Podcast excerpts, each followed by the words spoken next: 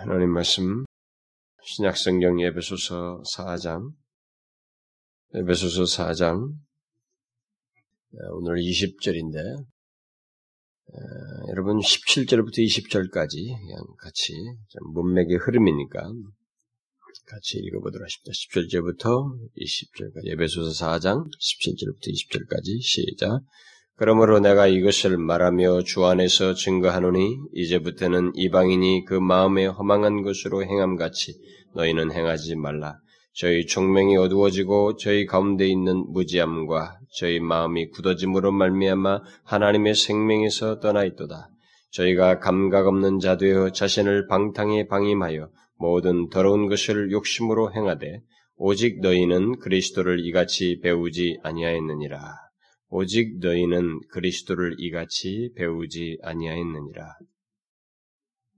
아, 우리가 그 지난 시간에 18절과 19절을 통해서 왜 이방인들이 하나님의 생명에서 떠나 있는지, 그리스도를 알지 못하는 어, 이 세상의 모든 사람들이 왜 하나님의 생명에서 떠나 있는지, 그리고 그 결과가 무엇인지에 대해서 우리가 살펴보았죠.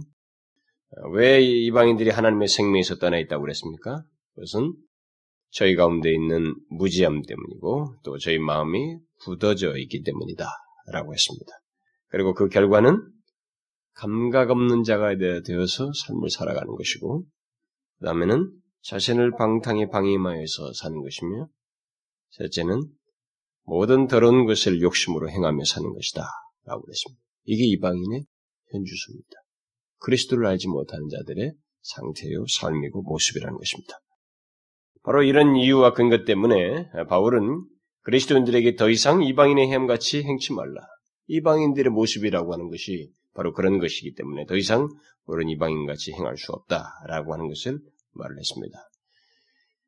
결국 바울은 우리가 지금까지 살핀 그 17절부터 19절에서 우리 그리스도인들이 이방인의 헤엄같이 행치 말아야 할 어, 다양한 설명 어, 또는 어떤 이유와 근거를 이렇게 쭉 열거해 왔는데 우리는 이 같은 내용을 접하면서 어, 바울이 궁극적으로 우리에게 말하려고 하는 메시지, 곧 이방인의 행함같이 행치 말아야 한다는 이 메시지를 이게 대충 우리에게 말하지 않고 정확한 이유, 우리 충분히 뭐 깜짝 놀랄, 뭐 도저히 이방인같이 행할 수 없을 만큼의 충분하게 공감하고 어, 깜짝 놀라게 할 수 있는 그런 설득력 있는 결국 우리의 중심에 깊이 박힐 만큼 설득력 있고 공감할 만한 그런 내용을 이유들을 이게 앞에서 설명을 해 주었습니다.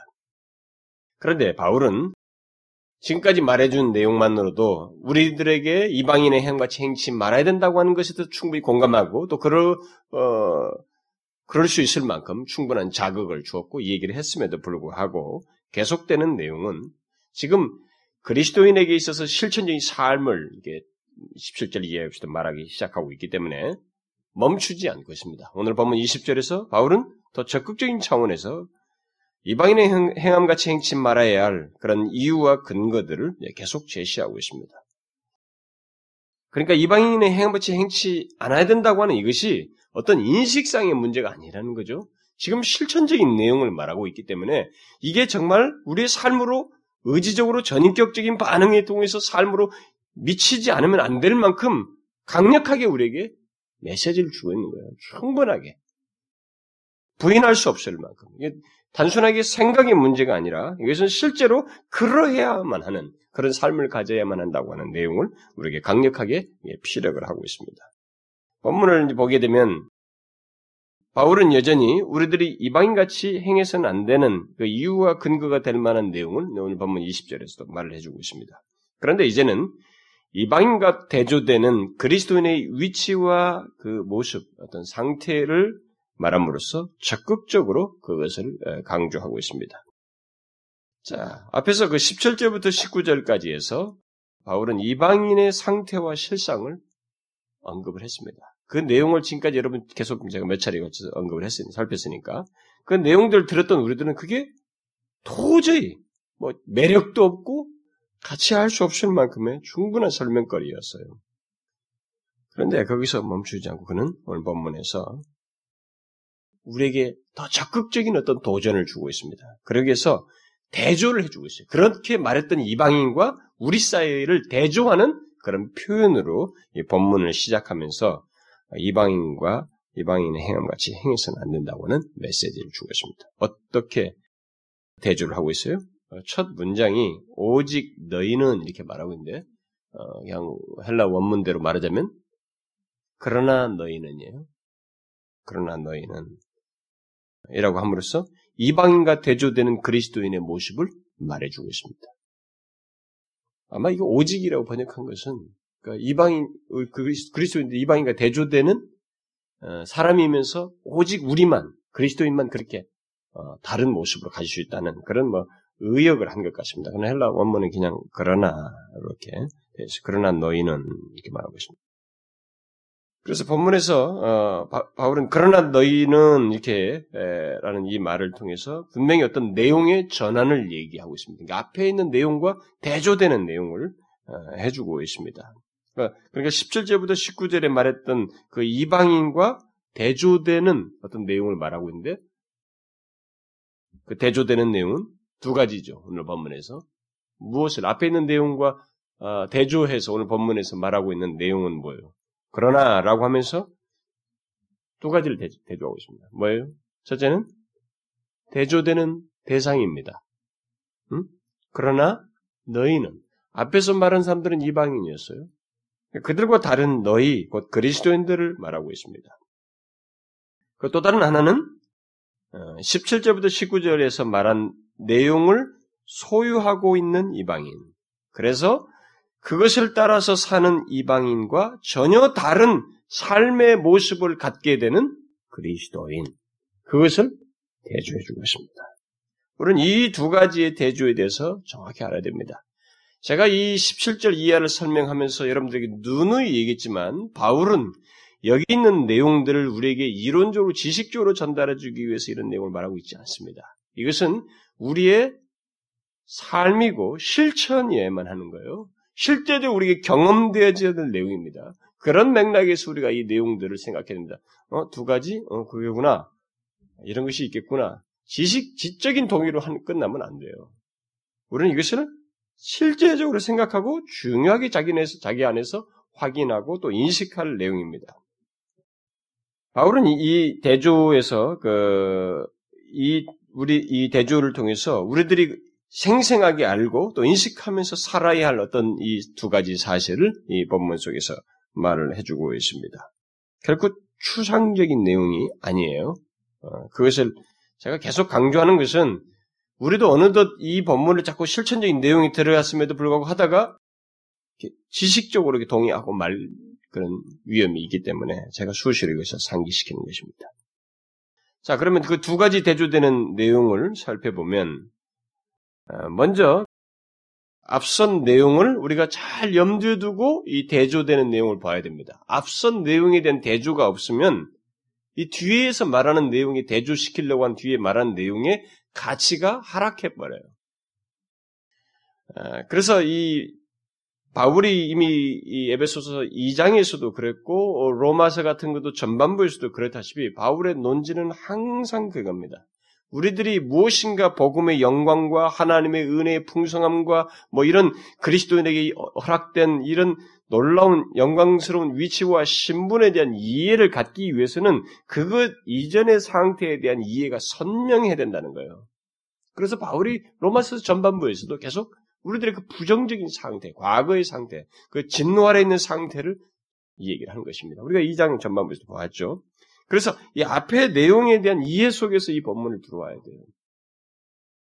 여러분들이 정령 그 언젠가 또 그런 것을 뭐 수, 수도 없이 제가 말했지만 또 좀 더 상세하게 또 집중적으로 그런 얘기를 나눌 기회가 있겠습니다만은 만일 하나님의 은혜의 풍성함을 사무치게 알고 싶다면 또 하나님의 나를 향한 하나님의 사랑이 얼마나 큰지를 여러분들이 정말 깊이 알고 싶다면 그 복음의 영광을 알고 싶다면 복음을 듣기 이전에 하나님의 사랑을 알기 이전에 하나님의 은혜가 무엇인지를 알기 이전에 우리들의 상태 이전의 상태에 대해서 정확하게 알아야 돼요. 우리들이 얼마나 부패했고 얼마나 타락한 죄였으며 하나님께 도저히 가까이도 갈 수 없었던 자였다고 하는 것에 대해서 대충 알면 안 돼요. 그걸 아주 생생하게 알아야 돼요. 어, 지난번에 우리 교회 왔던 그 손영 목사님 주특기가 그거예요. 그걸 아주 적나라하게 말해주는 거예요. 그, 그 사람들이. 그걸 모든 메시지에서 쉼없이 어, 말한다고. 어, 그래요. 근데 그게 아주 정상적인 것입니다. 그게 바울이 논지고 사실 예수님의 논지이기도 해요. 그리고 진리를 수용하게 되는 인간의 그 정확한 진단이에요. 그것을 알지 못하면은 하나님의 은혜를 자세히 깊이 알 수가 없어요. 자기에 대해서 뭐가라도 있다고 생각하면서 괜찮다고 생각하고 자기를 이렇게 어? 어, 지금 그래도 괜찮은데 나 정도 사람이 뭐 예수를 믿는데 교회 나오는데 이렇게 생각하면 자기에 대해서 가치 평가를 진리에 비춰서 하지 않고 이 상대적인 기준에서 하고 있으면은 그 사람은 하나님의 은혜 영광을 알 수가 없어요. 그게 다 추상입니다. 뭐 하나님의 사랑이 크다 어쩌다는데 감동으로 오질 않아요. 절대 오지 않습니다. 그것부터 정확한 이해가 있어요. 여기서도 지금 오늘 그 바울의 이 편지 속에서 바울의 글은 항상 그것을 극적으로 전달하고 있어요. 참 바울은 그것을 자 대가예요, 사실. 근데 이 사람이 뭐 의도적으로 뭘 썼다, 뭐 그런 것도 있었지만은 그런 논리적인 이해도 가지고 있지만 이 사람 자신에게 그런 확신과 마음이 있어요. 어, 그래서 항상 그런 감동도 있고, 그래서 그런 것들을 우리에게 정확하게 피력하고 있는데, 바로 그것을 좀 염두에 두고 앞에 내용을 염두에 둬야만이 20절의 이 메시지가 우리에게 어, 더 정확하게 잘 전달될 수 있습니다. 그걸 여러분들이 좀 염두에 두셔. 그래서 먼저 어, 이런 대조를 딱 시작하면서 앞에 있는 내용이 부정적인 내용으로 19절까지 쫙 왔는데 그 다음에 20절에서 그러나 너희는 이렇게 하면서 그러나 내용이 확 극적인 전환을 이렇게 얘기를 하면서 바울은 무엇인가 이 그리스도인에게 그렇 그 이전 같은 상태에 있지 않은 우리에게 생긴 이 변화라고 하는 것이 얼마나 극적이고 이것이 얼마나 우리에게 복인지를 다시 얘기해요. 다시 이런 내용은 앞에서도 여러 차례 있었죠. 근데 그걸 다시 얘기하고 있습니다. 그러니까 이것이 그런 모습을 같이 그러니까 앞에 그 17절부터 19절에 해당되는 내용을 일단 부정적인 차원에서 말하면 소극적인 차원에서 말하면 그런 모습을 더 이상 갖지 않은 자들이다라고 하는 거 우리들이 그것을 먼저 기재에 상기시키고 있어요. 그러니까 그것만 해도 우리는 굉장히 놀라운 거예요. 그래서 기독교의 복음이 주는 그 복 중에 뭐냐면 양면성이 있습니다. 근데 두 가지 소극적인 것과 적극적인 건데 이 소극적인 것부터가 놓칠 수 없는 굉장한 가치를 가지고 있어요. 그러니까 예수님께서도 말해 그 요한복음 3장 16절에서 말한 것처럼 멸망치 않는 것 이것부터가 우리에게 굉장한 유익을 주는 거예요. 엄청난 역사를 줍니다. 그다음 영생을 얻는 이 적극적인 내용은 두말할 것이 없는데 먼저 이것에 앞서서 멸망치 않게 됐다는 사실이 굉장한 거예요. 그래서 옛날에 보면은 조나단 에즈워즈도 그랬고 18세기 19세기 그들이 설교를 할 때에 이 하나님의 진노에 대해서, 하나님의 심판에 대해서 얘기할 때 사람들이 오금을 따랐어요. 응? 근데 이 사실만, 하나님의 심판에서 벗어난 것만도, 멸망치 않았다는 사실만도 굉장한 사실이라는 거죠. 그러니까, 우리가, 우리에게 생긴, 그리스도인이 생긴 변화, 이 극적인 변화의 내용을 항상 생각할 때, 복음이 준 유익, 예수 그리스도를 말면 얻게 된 유익을 생각하게 될 때만 우리는 양면을 같이 생각해야 돼요. 항상 뭐, 영생을 얻게 된다. 점법, 바로 점법하면 안 돼요. 이렇게 하면 우리가 이 가치를 가져 그저 좋은 거, 이 세상에 조금 더 나은 거 뭐 하나 얻는 것을 생각해요. 아닙니다. 이 멸망치 않았다는 사실부터 알아야 돼요. 응? 여기 지금 17절부터 19절에 그런 상태에 우리가 더 이상 있지 않겠다는 것부터 생각해 봐야 돼요. 우리가 이미 살펴봤다시피 얼마나 끔찍합니까, 그게? 얼마나 충격적이에요. 그런 상태에 더 이상 있지 않았다고 하는, 어? 예, 않게 됐다는 사실. 이게 얼마나 경이롭고 우리에게 놀라울 만한 내용인지를 먼저 상기시키고 싶습니다. 뭐 감사할 내용이죠. 여러분들이 한번 상상해 보십시오. 우리 그리스도인들에게 더 이상 이 17절부터 19절의 내용이 없다라고 하는 걸 한번 상상해 보란 말이에요. 마음에 허망함이 없고. 인간이 살면서 나면서부터 허망해, 마음에 허망해 산다고. 그 헛된 걸 추구하며 산다고. 무모한 것들을 추구하면서 결국 결과도 합석어질 것밖에 거두지 못한 그런 삶인데 그런 게 우리에게 없어요. 총명이 어두워져 있습니다. 뭐 진리, 예수, 성경에 대한 영적인 뭐 하나님 나라에 아무리 얘기도 알 수 없었던 우리예요. 총명이 어두워서. 근데 총명이 밝아졌어요. 하나님의 생명에서 떠나 있었던 우리입니다. 그런데 이제는 하나님의 생명을 소유하고 그래서 꿈틀거려요. 그래서 예수를 얘기하면 그것이 내게 감동이 됩니다. 하나님의 말씀을 들으면 그것이 내게 영적인 유익을 줘요. 이게 뭐예요? 하나님의 생명 안에 있다는 거아요 우리 안에 그럼 더 이상의 무지함이 없습니다. 우리 안에 있는 부패 속에서 나오는 그 무지함, 그 마음의 굳어짐 같은 것이죠. 하나님 말씀 들으면 우리에게는 따라 반응이 생겨요. 그렇죠? 뭐 예수를 안 믿을 때 우리가 하나님 말씀 듣고 막 그것이 뭐 감동이라는 게 생겼습니까? 아니잖아요. 그럼 굳어진 마음이 사라졌습니다. 그래서 우리는 감각 없는 자처럼 살고 있지는 않아요. 또 자신을 방탕히 방임하고 있지 않습니다. 또 모든 더러운 것을 욕심으로 행하지 않습니다.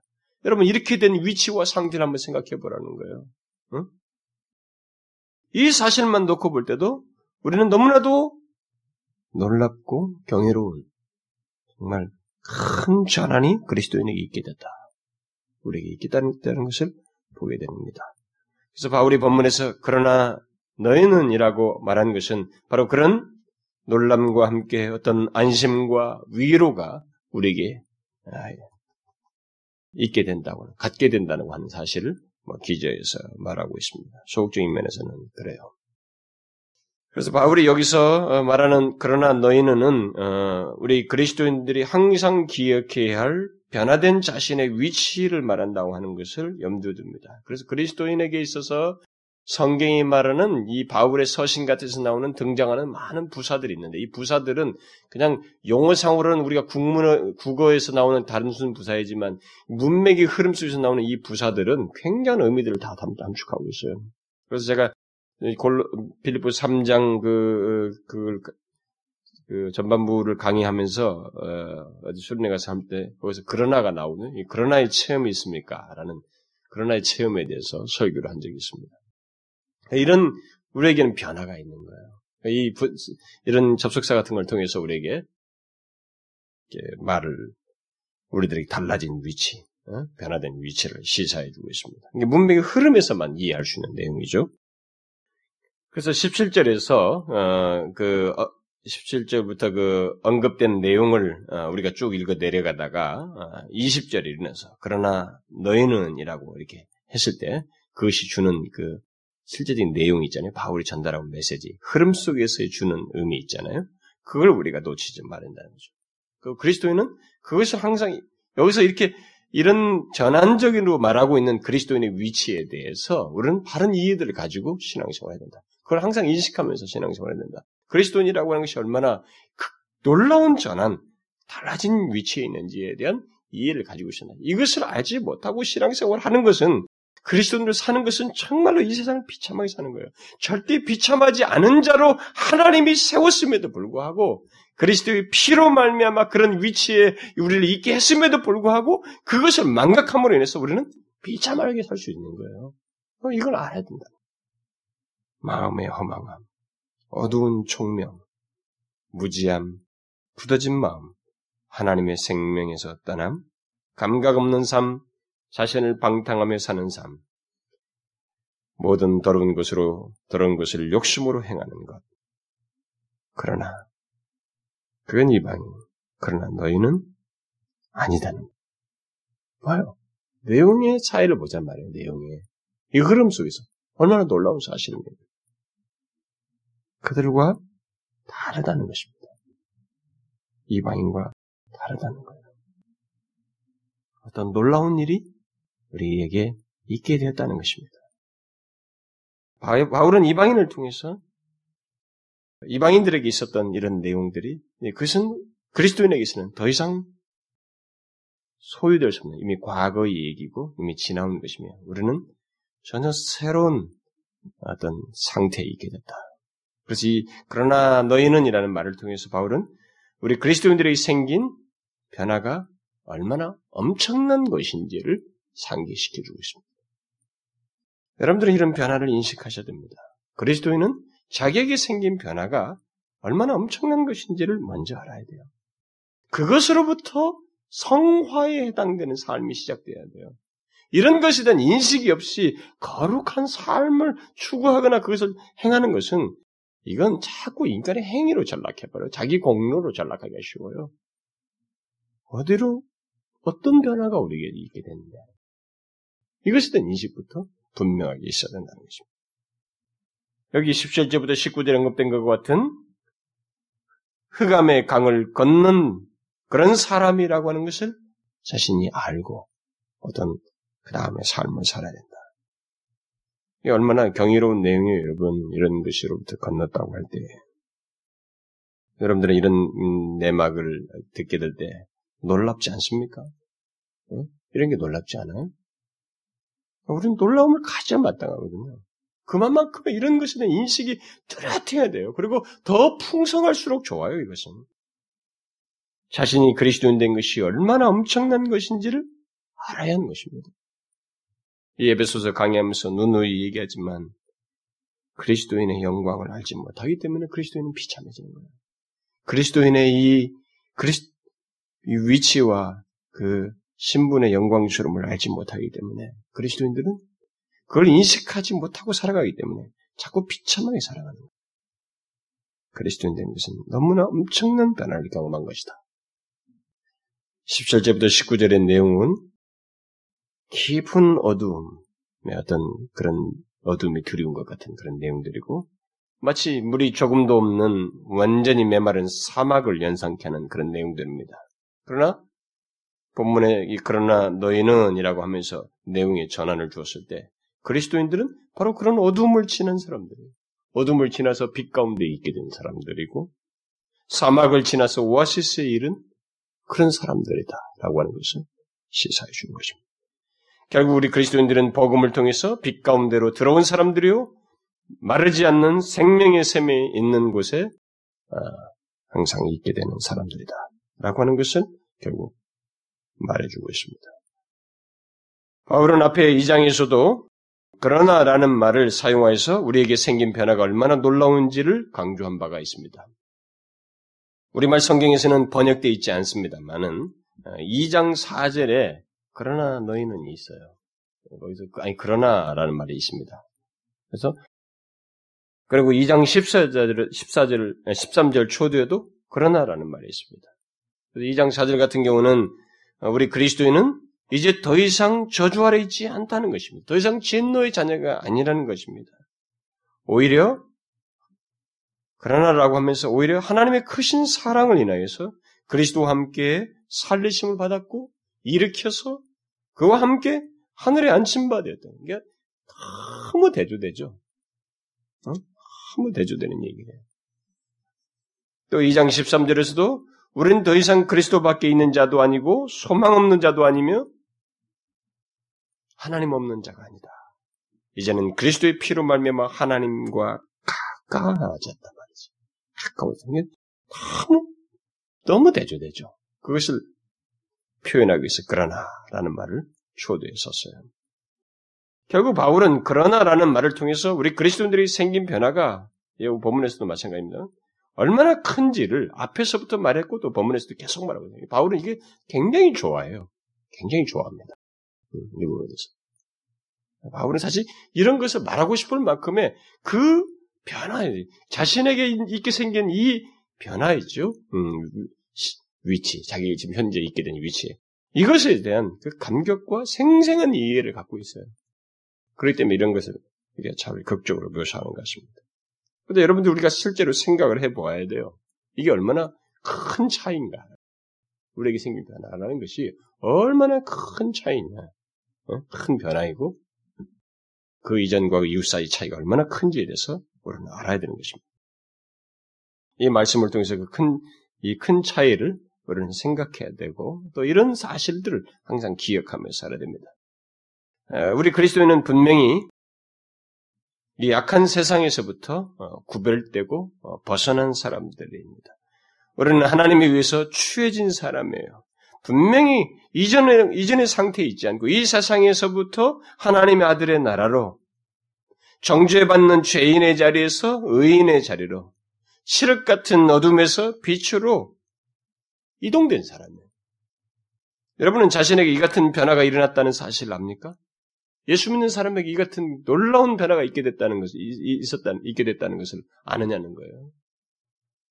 그리스도인이 되었다는 것은 우리들이 현재 알고 느끼는 것보다 사실상 굉장히 큰 변화가 생겼다는 거예요.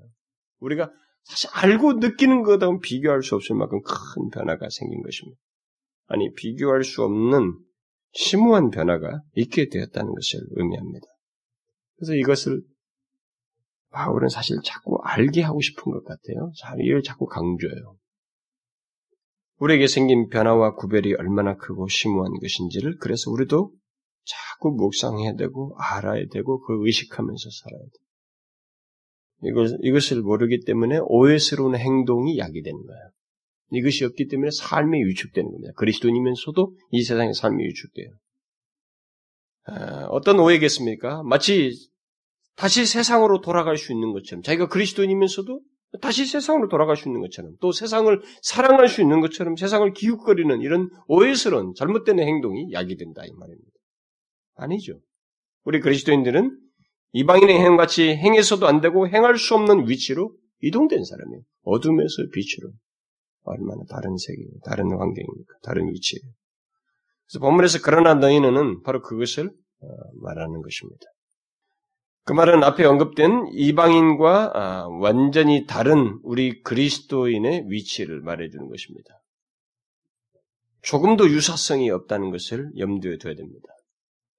우리들의 인식 속에는 어, 그리스도인과 그리스도인이 아닌 사람은 비슷하다라는 생각이 있어요. 그리고 어, 논리상으로는 다르다고 생각해도 실제 삶에서는 비슷하게 여기는 우리들의 행동들이 있습니다. 그렇게 또 그런 생각과 그렇게 여기는 그런 모습이 있어요.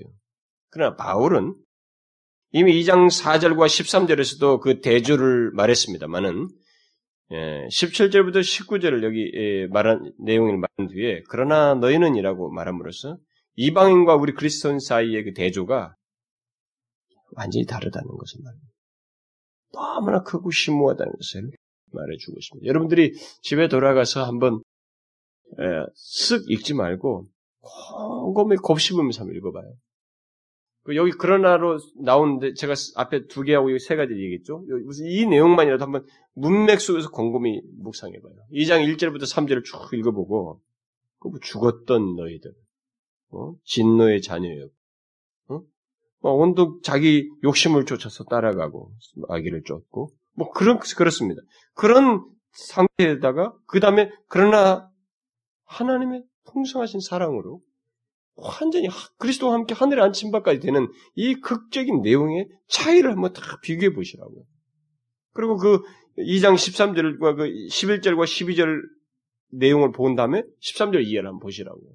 11절과 12절은 우리가 그리스도 밖에 있었고 소망도 없었고 하나님도 없고 막 그런 자들이었는데 그러나 예수 그리스도의 피로 말면 하나님 아버지와 가까워져서 그래서 이제 거룩한 교회의 한 일원이 됩니다. 그리스도의 몸인 교회. 이 영광스러운 전환을 쫙 얘기하고 있어요. 여기서도 17절부터 19절까지 쭉 한 다음에 20절에서 그러나 무슨 어떤 차이를 말을 하고 있어요. 근데 그 차이가 조금도 유사성을 말하고 있지 않아요. 그러니까 유사하다고 생각할 수 없을 만큼 근본적인 차이를 우리에게 말해주고 있습니다. 그러니까 이것을 자꾸 성경을 우리 식으로 내 생각 편견에 의해서 일방적으로 이런 차이를 말하고 있음에도 불구하고 별 차이 없이 뭐 그렇다, 유사하다 이렇게 생각하지 말고 있는 그대로 한번 여러분들 이해해 보시라는 거예요. 말씀을 따라서. 바울이 원래 쓸 대로 그 말씀대로 이해를 해 보라는 거예요. 차이가 어느 정도인지. 유사해요? 유사하지 않습니다. 너무나 큰 차이를 말하고 있어요. 근본적인 차이를 말하고 있습니다. 그리고 그 차이는 형용할 수가 없습니다. 사람이 어떻게 할 수 없는 차이예요. 그것은 오직 예수 그리스도의 피로 말미암아서만 가질 수 있는, 예, 그 극복될 수 있는 차이입니다.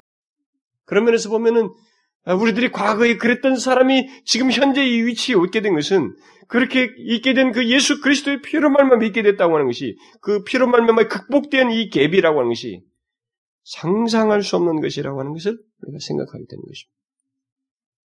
그리스도의 피로 말미암아서 그런 큰 구원과 그 변화를 그리스도인들은 경험했다는 것입니다. 경험하게 된 자들이다. 이게 우리 그리스도인의 현재 위치요, 현주소예요. 여기서부터, 여기서부터 삶의 문제를 생각해야 됩니다. 행실의 문제를. 이방인과 우리 그리스도인들 사이에 생겨나는 이 차이에 대한 이해를 우리가 정확하게 가지고 있지 않으면 사실상 이 세상의 것들에 대해서 이방인의 사고방식과 삶의 방식에 대해서 우리는 분별 능력이 없어요. 어, 상당히 그냥 호의적이고 이방인의 행함같이 행할 수 있는 그런 위험에 우리가 빠질 수 있습니다. 이 차이를 이해하셔야 됩니다. 성경 그대로 바울이 그러나 너희는 하면서 그 차이를 말한 대로 이해하셔야 돼요. 유사하지 않아요. 여러분 이걸 알고 있습니까? 이걸 인식하고 사십니까?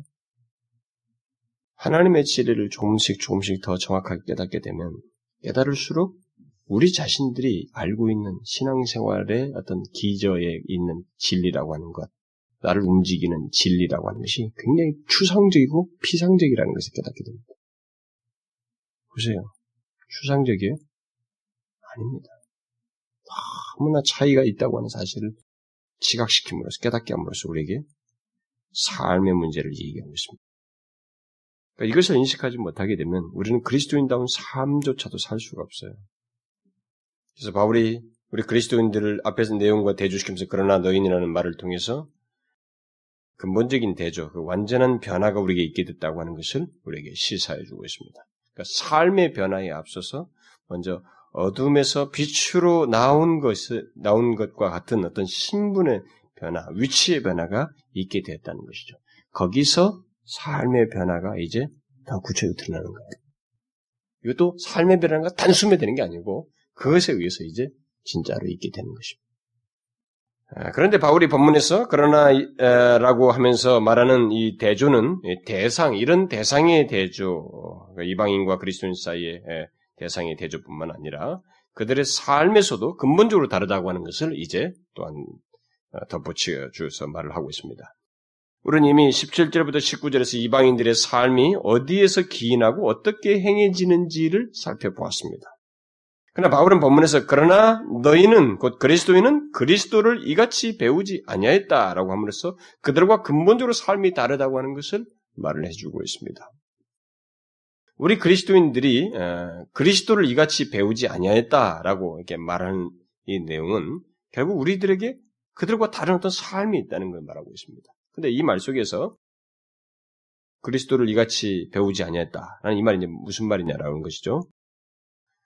어, 물론 이것은 그 이방인의 앞에 이같이 이렇게 말을 함으로써 앞에 어떤 내용과 연관을 짓고 있죠. 결국 어, 앞에서 말한 이방인의 생활 방식, 곧 그리스도인이 되기 이전의 생활 방식과 우리는 다르다는 거죠. 그것과 대조시키고 있는 것입니다. 그러니까 그리스도를 이같이 배우지 아니하였다라는 것은 그러니까 이같이라는 말을 통해서 이방인과 다른 어떤 생활 방식이 그리스도를 통해서 우리가 알게 됐고 어, 그리스도 안에서 알게 됐고 소유하게 됐다는 것을 말해주고 있습니다. 그러니까 그리스도인이 되기 이전의 생활 방식이 있잖아요. 음, 현재 이방인들이 취하고 있는 그 생활 방식, 그것과 전혀 다른 삶을 우리들이 가지고 있다는 것입니다. 바울은 여기서 이같이라는 말을 통해서 어, 이방인의 그 생활 방식과 어떤 대조되는 것을 우리에게 시사해 주고 있습니다. 예수 그리스도를 믿지 않는 자의 가치관과 삶을 어, 시사해 주고 있습니다. 우리와 다른 그들의 삶의 가치관. 여러분 그게 뭐예요? 이방인들의 가치관과 삶의 방식이라는 게 뭡니까? 어, 앞에서도 우리가 보았습니다만은 그들은 안에 소유, 그들 안에 있는 무지함, 총명이 어두워서 나오는 것, 마음의 허망함, 이 모든 것, 기저에서부터, 동기에서부터 그걸 나타내는 어떤 방향과 목표 자체가 다 허망하고, 정말 지각 없는 자처럼 행할 수밖에 없는 그런 내용들을 가지고 있어요. 이방인의 행실이 그렇습니다. 그래서 우리 그리스도인들은 그들과 같지 않다는 거예요. 그들이 무엇을 제시해도 이방인의 생활 방식은 우리와 같지 않다는 것입니다. 이것을 우리가 여기서 잘 염두에 둬야 됩니다. 성경은 그리스도인과 이방인 사이의 차이를 모호하게 말한 적이 한 군데도 없어요. 제가 종종 이 얘기하면서도 언급을 하지만은요. 항상 이방인과 그리스도인 사이의 이 차이를 모호하게 이해를 하려고 하고 말하는 사람은 우리들 당사자예요. 우리들이 그렇게 하지 성경은 그리스도인과 이방인 사이의 차이를 모호하게 말하지 않습니다. 예를 들어서 예수님께서 산상수훈에서 그리스도인들을 가리켜서 이 세상을 향해서 그리스도인의 모습을 뭘로 묘사했어요? 빛과 소금이라고 했습니다. 그러면 그리스도인을 빛과 소금이라고 말했다면 이 세상은 상태는 어떻다는 거예요? 그리스도를 알지 못하는 자 상태는 어둠과 소금에 반대되는 부패함이 있는 곳이다. 부패한 상태. 그런 상태를 묘사하고 있다. 그 얼마나 다릅니까 대조돼요. 성경은 그리스도인과 이방인 사이를 절대 모호하게 말한 적이 없습니다. 이렇게 너무 선명하다는 거죠. 그래서 빛이 비추이고 소금이 맛을 내야 듯이 우리 그리스도인들이 어둠을 비추고 부패함을 막는 삶을 살아야 한다. 그런 다른 모습에서의 그리스도인의 삶을 이 얘기를 하고 있습니다. 바울은 이런 부분에서 좀 더 더 적나라하게 노골적으로 묘사를 하죠. 어, 우리가 여러분 잘 알다시피 고린도 후서 그 6장 같은 데서 의와 불법이 어찌 함께하고 빛과 어둠이 어찌 사귀며 그리스도와 벨리알이 어찌 조화되며 믿는 자와 믿지 않는 자가 어찌 사고하며 어, 상관하며 어, 하나님의 성전과 우상이 어찌 일치하려. 여러분 우리는 이런 내용 속에서 보게 되면 이런 말을 싫어하지 오늘 이 시대에 아 이게 너무 너무 꽉 막혔다. 웅통성이 없다. 너무 그냥 이렇게 한다. 싹둑 자르는 것 같다. 이렇게 우리는 생각해요. 우리는 이 시대 정신이 어디로 흘러가냐면 그저 경계선을 무너뜨리는 걸 좋아해요. 그래서 누군가가 순수한 사람이 있으면 아, 저거 좀 언제 좀 안 타락하나. 응? 이 아주 그 못된 심보들 우리 가지고 있습니다. 그런 것이 없는 세상이 좋은 거예요. 같이 함께 타락하고 함께 나를 동조해주고 나의 그 부정을 같이 동조해줌으로써 내 자신을 위안시켜줄 그런 환경과 대상들을 은근히 좋아요. 이런 걸 딱 자른다는 것에 대해서 싫어요, 우리는. 이 세상이 그런 시대. 그래서 이런 바울의 묘사라든가 예수님의 이런 명확한 구분은 이 시대에서 그렇게 좋은 호감을 갖는 메시지가 아닙니다. 그러니까 메시지 방향이 선택적으로 흘러가는 거예요. 자꾸 축복과 좋은 얘기로 자꾸 흘러가는 거예요. 정확한 근거를 제시하지 못하고 있는 것이 우리들의 추세예요. 그러나 보세요. 예수님도 그러셨지만 바울도 그랬잖아요. 그 고린도 성도들에게 말한 거예요. 야, 우리가 어떻게 의와 불법이 함께 할 수 있어? 야, 빛과 어둠이 어떻게 사귈 수 있냐? 그것을 우리들과 믿지 않는 자 사이에 이렇게 탁 선을 그어 얘기한다. 여러분, 우리 그리스도인과 이방인의 위치와 삶이 유사하다고 생각하십니까? 그렇게 말할 수 있어요? 여러분, 성경에서 그런 reference를 한번 찾아보세요. 없습니다. 없어요. 너무 선명합니다. 너무나 다르다고 말하고 있어요. 그래서 그리스도인은 이방인들 사이에서 드러나지 않을 수가 없어요, 사실상. 응? 그리스도인들은 이방인들 사이에서 드러나지 않을 수가 없습니다. 그리스도인은 어둠 가운데서 빛과 같은 존재이기 때문에 그런 구별됨과 드러남이 있어요. 그 본성상 있게 돼 있고 드러나서 알게 되겠습니다. 그래서 진실한 그리스도인이 이 세상 사람들 속에서 일하기에 될 때 이방인들은 그 그리스도인이 아무런 말을 하지 않아도 시간만 좀 지나고 좀 더 깊이 그 사람을 주목해서 보게 될 때는 그에게서 자기와 다른 무엇을 보게 돼 있습니다. 어떤 차이점을 발견하게 돼 있어요. 최소한 자기와 그 사람 사이의 차이를 발견하게 되는 거예요. 결국 그리스도인과 그리스도인이 아닌 사람은 서로가 다르다는 것을 서로 알아보는 거예요. 결국은 서로가 알아보는 거죠. 그리고 그리스도인은 자신이 넌 크리스천과 다르다는 것을 알게 되고 넌 크리스천은 자기와 다른 그리스도인을 보고 저 사람이 왜, 뭐가 다르다 이렇게 생각하고 결국 그가 아 그리스도인이라는 것을 알게 됩니다. 이것은 피할 수가 없습니다. 우리 그리스도인들은 이것을 알고 이 세상을 살아야 돼요. 이걸 알고 살아야 됩니다. 어정쩡하게 거기서 뭐 운동 생활할 것처럼 그렇게 할 거 아니에요.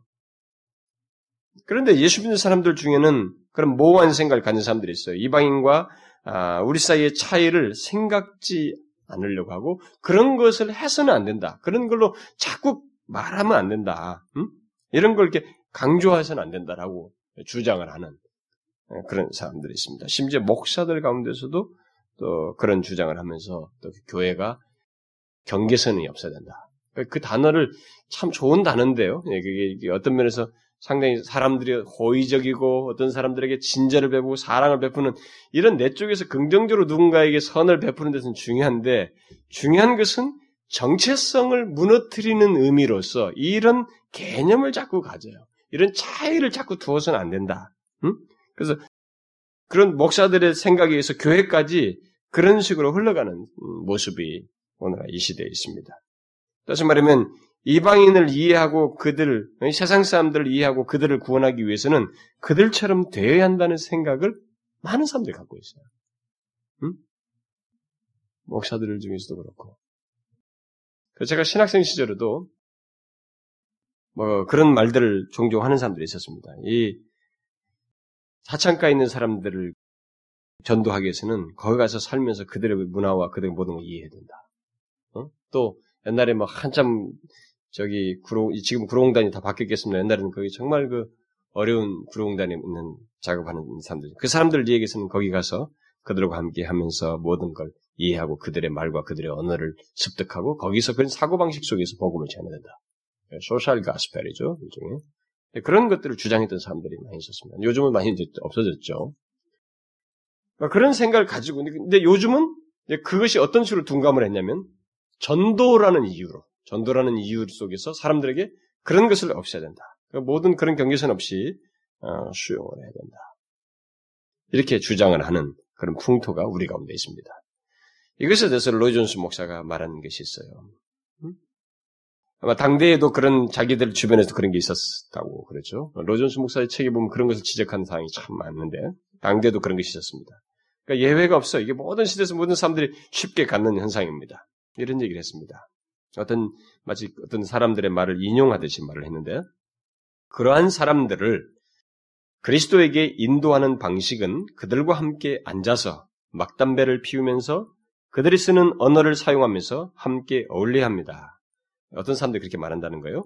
만일 그들이 욕설을 하고 악한 어투로 말을 하면 우리도 그렇게 해야 합니다.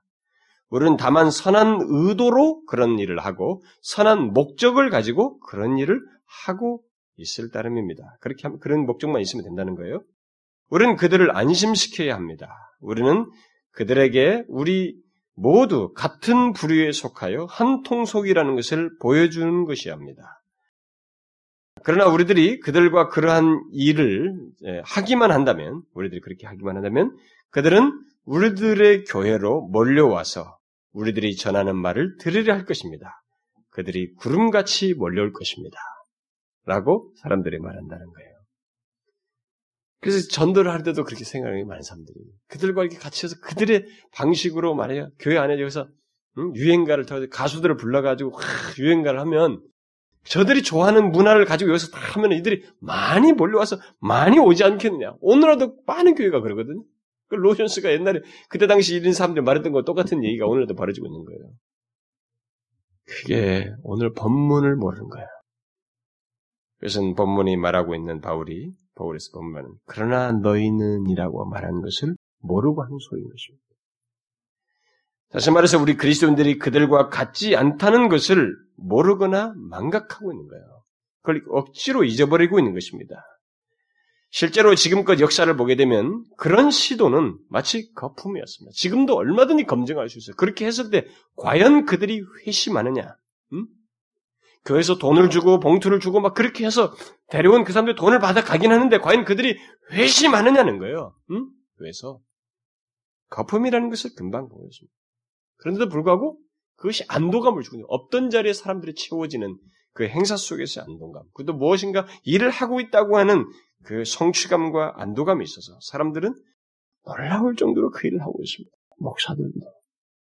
근데 그게 교회 역사의 한 부류예요. 너무 안타깝지만 한 부류입니다.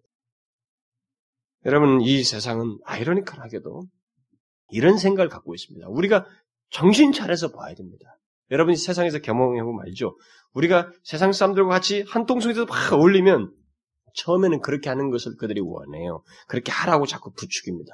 그러나 나중에는 우리가 그리스도인 걸 아는 사람으로서 그들은 속에서 비아냥되는 거예요. 에이, 별거 아니구나. 나하고 별 차이가 없네. 그 말은 뭐예요? 너는 다르기를 원했다는 것입니다. 그리고 이 세상은 지금도 그래요. 교회는 그대로 좀 이 세상에서 순수하게 보존되어서 있었으면 하는 것이 세상 사람들의 마음속에 있습니다. 그들이 교회다운 모습, 교회 독특한 순수함을 가지고 있는 그 모습을 은근히 보고 싶어 하는 마음이 있어요. 아이러니컬하게도. 그런데 우리가 나서서 그 경, 그런 거 없다. 이렇게 하는 현실이 있다는 것입니다. 그런데 예나 지금이나 이방인들은 그렇습니다. 항상 우리들이 우리 그리스도인들이 그들과 별로 다르지 않다는 것을 오히려 지적해 왔어요. 그리고 조소해 왔습니다. 그 말은 달라야 된다는 것을 내심 가졌다는 거예요. 여러분 왜 예수님께 그 당시에 그 죄인들이 많이 다가왔습니까? 저 사람은 말이 다르다는 뭔가 다르다는 거예요.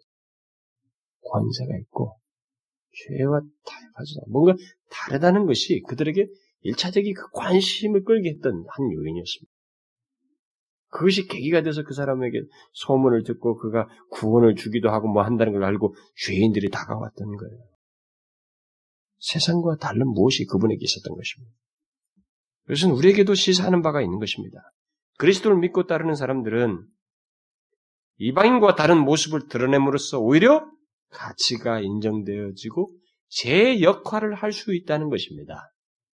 우리 사실을 잊지 말아야 돼요. 우리는 항상 이방인과 다른 위치에 있을 뿐만 아니라 그들과 같은 생활 방식을 가질 수 없다고 하는 것을 동시에 인식해야 됩니다. 바울은 본문에서 그런 차이가 있을 수밖에 없는 이유를 분명히 밝히고 있습니다. 왜 우리 그리스도인들은 이방인과 같을 수 없으며 그들처럼 행할 수 없다는 거예요? 오늘 본문에서 뭘, 왜 그래요?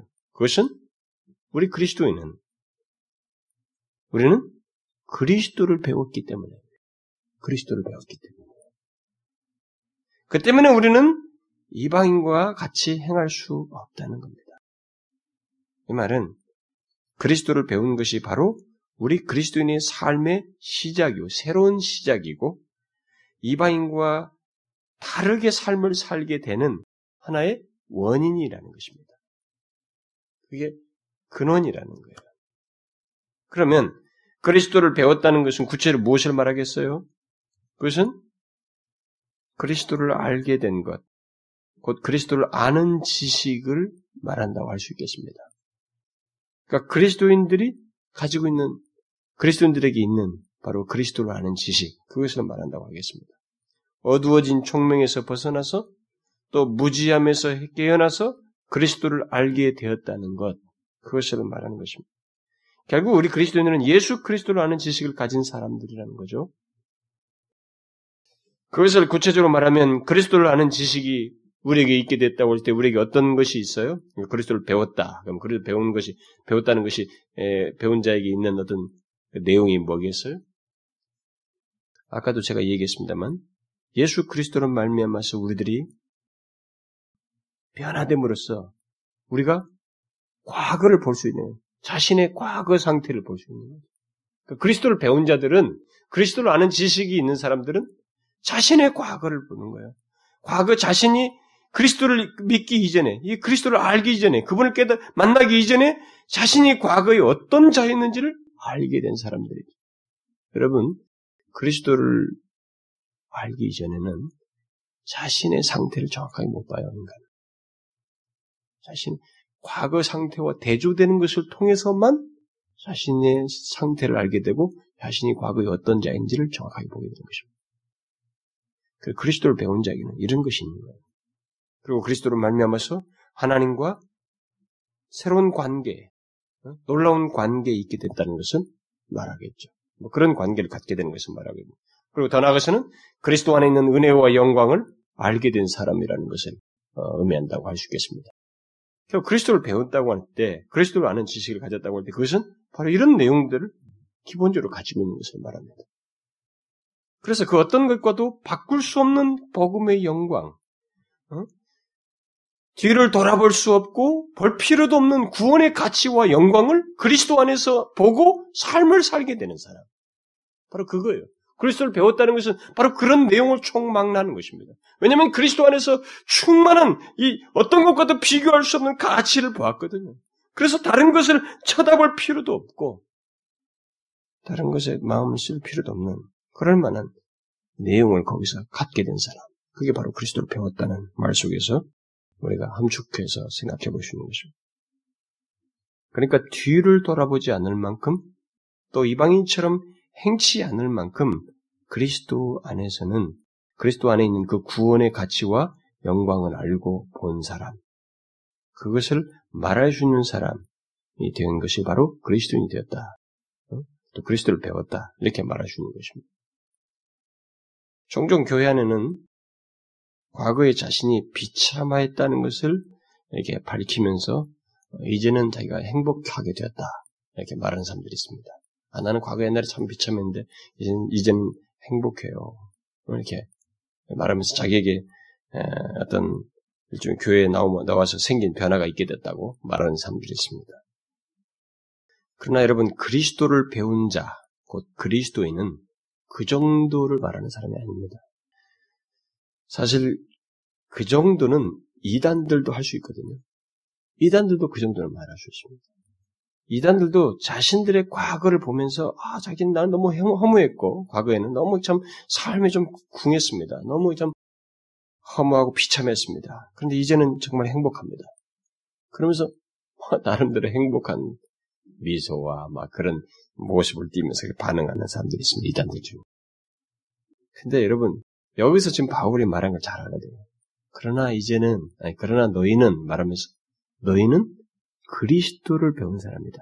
이방인 같지 않은 그 그가 삶을 살 수 없는 그리스도를 배운 자이다. 라고 말했을 때 이것은 어떤 내용을 가진 거예요. 그러니까 자기에게 뒤를 돌아보지 않을 만큼 응? 그리고 이방인 같이 행치 않을 정도의 그 영광과 가치를 그리스도 안에서 그 복음 안에서 본 거예요. 그래서 그것을 말할 수 있는 사람입니다. 단순히 바뀌었다 이게 아니에요. 삶이 진짜로 바뀐 거예요. 그래서 얼마나 이게 영광스러운지 뒤를 돌아보지 않을 수 있는 그런 정도의 내용이에요. 그래서 정말로 행복한데 그것은 몇 가지 웃음으로 때울 수 없는 그리스도 안에서의 가치 때문에 그 영광 때문에 진짜 기쁨이 삶으로 그렇게 돌이키지 않을 만큼 삶으로 갖는 것을 말하는 것입니다. 그리스도를 배웠다는 건 그런 거예요. 여러분 그리스도는 이단들이 말하는 그런 행복이 아닙니다. 그만큼 확고한 지식을 그리스도인들은 갖게 된 사람이에요. 곧 그리스도를 아는 지식을 갖고 증거할 수 있는 사람이라는 것입니다. 단순히 나는 이제 행복해요. 그게 아니에요. 그리스도를 믿는 자, 곧 그리스도인은 그 이상입니다. 이방인 같이 행치 않을 만큼 확고한 지식을 가진 사람이에요. 여러분은 이 사실을 알고 있습니까? 아니, 그렇게 확고한 지식을 가지고 이방인과 다른 삶을 살고 있습니까? 그리스도를 아는 것이 얼마나 영광스럽고 복된지를 이방인의 삶을 기웃거리지 않을 만큼 실제적으로 또 확고하게 알고 있느냐는 거예요. 어떻습니까, 여러분? 우리 그리스도인들이 가진 지식은 단순한 도덕적 지식이 아닙니다. 여러분 한번 상상해 보십시오. 도덕과 윤리로 앞에 17절부터 19절에 말한 내용을 극복할 수 있을까요? 도덕과 윤리를 가지고 그런 도덕을 배우고 윤리를 배운 그런 지식을 가지고 17절부터 19절에 말한 내용을 극복할 수 있겠느냐는 거예요. 있겠어? 불가능해요. 이건 오직 그리스도를 배움으로써 다시 말해서 성령에 의해 그리스도를 알게 됨으로써만 가능하게 되는 것입니다. 그리스도를 배운 것, 곧 그리스도를 아는 것이 이런 면에서 얼마나 강력한지를 우리가 여기서 보아야 됩니다. 그리스도를 안다는 것은 여기서 배웠다 그런데 그리스도를 안다는 것은 여러분 가벼운 얘기가 아니에요. 강력한 것입니다. 이방인의 행같이 행치 않을 만큼 강력한 거예요. 강력한 겁니다. 그래서 우리는 기회가 있는 대로 하나님의 그 은혜의 깊이와 그리스도 안에서 행해진 그 놀라운 그 베풀어진 은혜의 풍성함, 복음의 은혜와 영광을 정말 풍성히 우리도 묵상해야 돼요. 그걸 아, 많이 풍성히 묵상하는 것이 굉장히 유익이 돼요. 물론 저는 그걸 몇 마디로 뭐 한 번, 두 번 이렇게 그런 것을 소개할 수도 있습니다만 제 자신 자체가 뭘 이렇게 체계적으로 쭉 크게 펼치는 사람이라 수년에 걸쳐서 점진적으로 그런 것을 우리 교회에서 펼치겠습니다만은 우리는 그걸 알아야 돼요. 그리스도를 아는 것은 이게 어중이 떠중이 것처럼 이렇게 대충 행동하는 거 아니에요. 그건 강력한 것입니다. 응? 그 지식이 얼마나 강력해요? 이방인같이 행자. 너희는 다르다. 너는 그렇게 행치 않는다. 그럴 만큼 강력한 거예요. 그래서 여러분 그리스도를 믿는 것은 정말로 간단한 거 아닙니다. 그리스도를 아는 지식도 강력할 뿐만 아니라 그리스도를 배운 자, 그래서 그러나 너희는 해당하는 그 그리스도인 된 자의 이 위치도 엄청난 거예요. 응? 그래서 여러분과 제가 에베소서 강의하면서 저는 때로는 말로써 표현하지 못할 내용들이 너무 많아서 어떻게 그것을 설명하지 몰라서 머뭇거리고 이렇게 표현도 제대로 못했던 내용들이 많지만은요. 우리는 이런 것들을 잘 생각해요. 그러나 너희 눈을 잘 묵상하셔야 돼. 그것이 출발이 돼가지고 우리는 그리스도를 배운 사람이라는 걸 알아야 됩니다. 강력한 지식을 가진 사람들이에요. 돌아보지 않을 만큼 그리스도를 아는 사람들입니다. 이걸 염두에 두고 삶을 살아야 됩니다. 묵상하십시오. 집에 가서 한번 묵상해 보세요. 정말 큐티한 여러분들 콰이트 타임스나 가져보시라고요. 가만히 대주해봐요. 세계 그러나만 한번 대주해보라고. 성령께서 감동하실 때 우리의 마음은 굉장히 감격스러울 거예요. 야, 이 큰 갭을 넘어섰구나. 아, 여기서 어떻게 우리 왔구나. 그러나 너희는 이 아, 얼마나 영광스러운 메시지인지를 여러분들 보게 될 것입니다. 항상 그걸 기억하고 사셔야. 이걸 기억하고 사는 것이 이 세상에서 굉장한 어드밴티지예요. 그리스도인은 안 지칩니다. 그리고 위기에서도 나에게 위로가 되는 내용이에요. 그리고 기쁨의 근원입니다. 말할 수 없어요. 뭐 어때요? 심지어 죽음도 극복하게 하는 만큼의 강력한 메시지가 그러나 너희는 애들 있는 거예요. 응? 앞에 17절부터 19절에 해당되지 않는데 뭐. 묵상하셔야 여러분. 그리고 이걸 항상 기억하면서 하셔야 됩니다. 그리고 한 걸음 더 나가서 우리는 이방인처럼 행치 않을 이유를 그리스도에서 본 사람입니다. 그리스도를 아는 지식을 가진 사람들이에요. 이걸 잊지 말아야 됩니다. 아셨죠? 그분이 누구십니까? 예? 우리를 위해서 십자가에 달려 죽으시고 그것을 통해서 우리를 영원히 이끌겠다고 보증한 거예요. 십자가는 보증이에요. 이걸 기억하고 이 세상에서 이런 바울이 말한 것처럼 이방인과 다른 삶의 모습을 우리가 꼭 가져야 됩니다. 여러분과 저는 그런 사람들입니다. 아시겠죠? 기도합시다. 하나님 아버지 감사합니다. 우리에게 너무나 큰 일을 행하사 우리에게 더 이상 그 진노 아래 있지 않고 또 마음에 허망함을 가지고 살지 않고 정말 그리스도를 배운 자로서 그리스도의 뒤를 따라서 그 생명의 길을 갈 수 있는 영광스러운 위치로 또 그런 삶을 살 수 있는 자로 인도해 주신 것을 감사합니다. 이 세상에서 우리를 취하여서 그 흑암 가운데서 우리를 취하여 하나님 아들의 나라로 이동시키시고 그런 영광스러운 삶의 그 모습들 그리고 그런 위치를 가지고 정말 이 세대를 지나게 해주신 것을 감사합니다. 소망이 없는 자가 아니라 소망을 가지고 생명이 없는 자가 생, 아니라 생명을 가지고 이 세상을 살게 하시고 아, 정말 그 은혜를 누리며 살게 해주신 것 감사합니다. 주여 어떤 상황 속에서도 우리가 우리의 위치가 분명히 이방인과 다르다고 하는 것, 영광스러운 위치로 이동된 것을 기억하고 이방인 같이 행치 말아야 함을 잊지 않고 정말 다른 삶을 사는 저희들 되게 하여 주옵소서. 예수 그리스도의 이름으로 기도하옵나이다.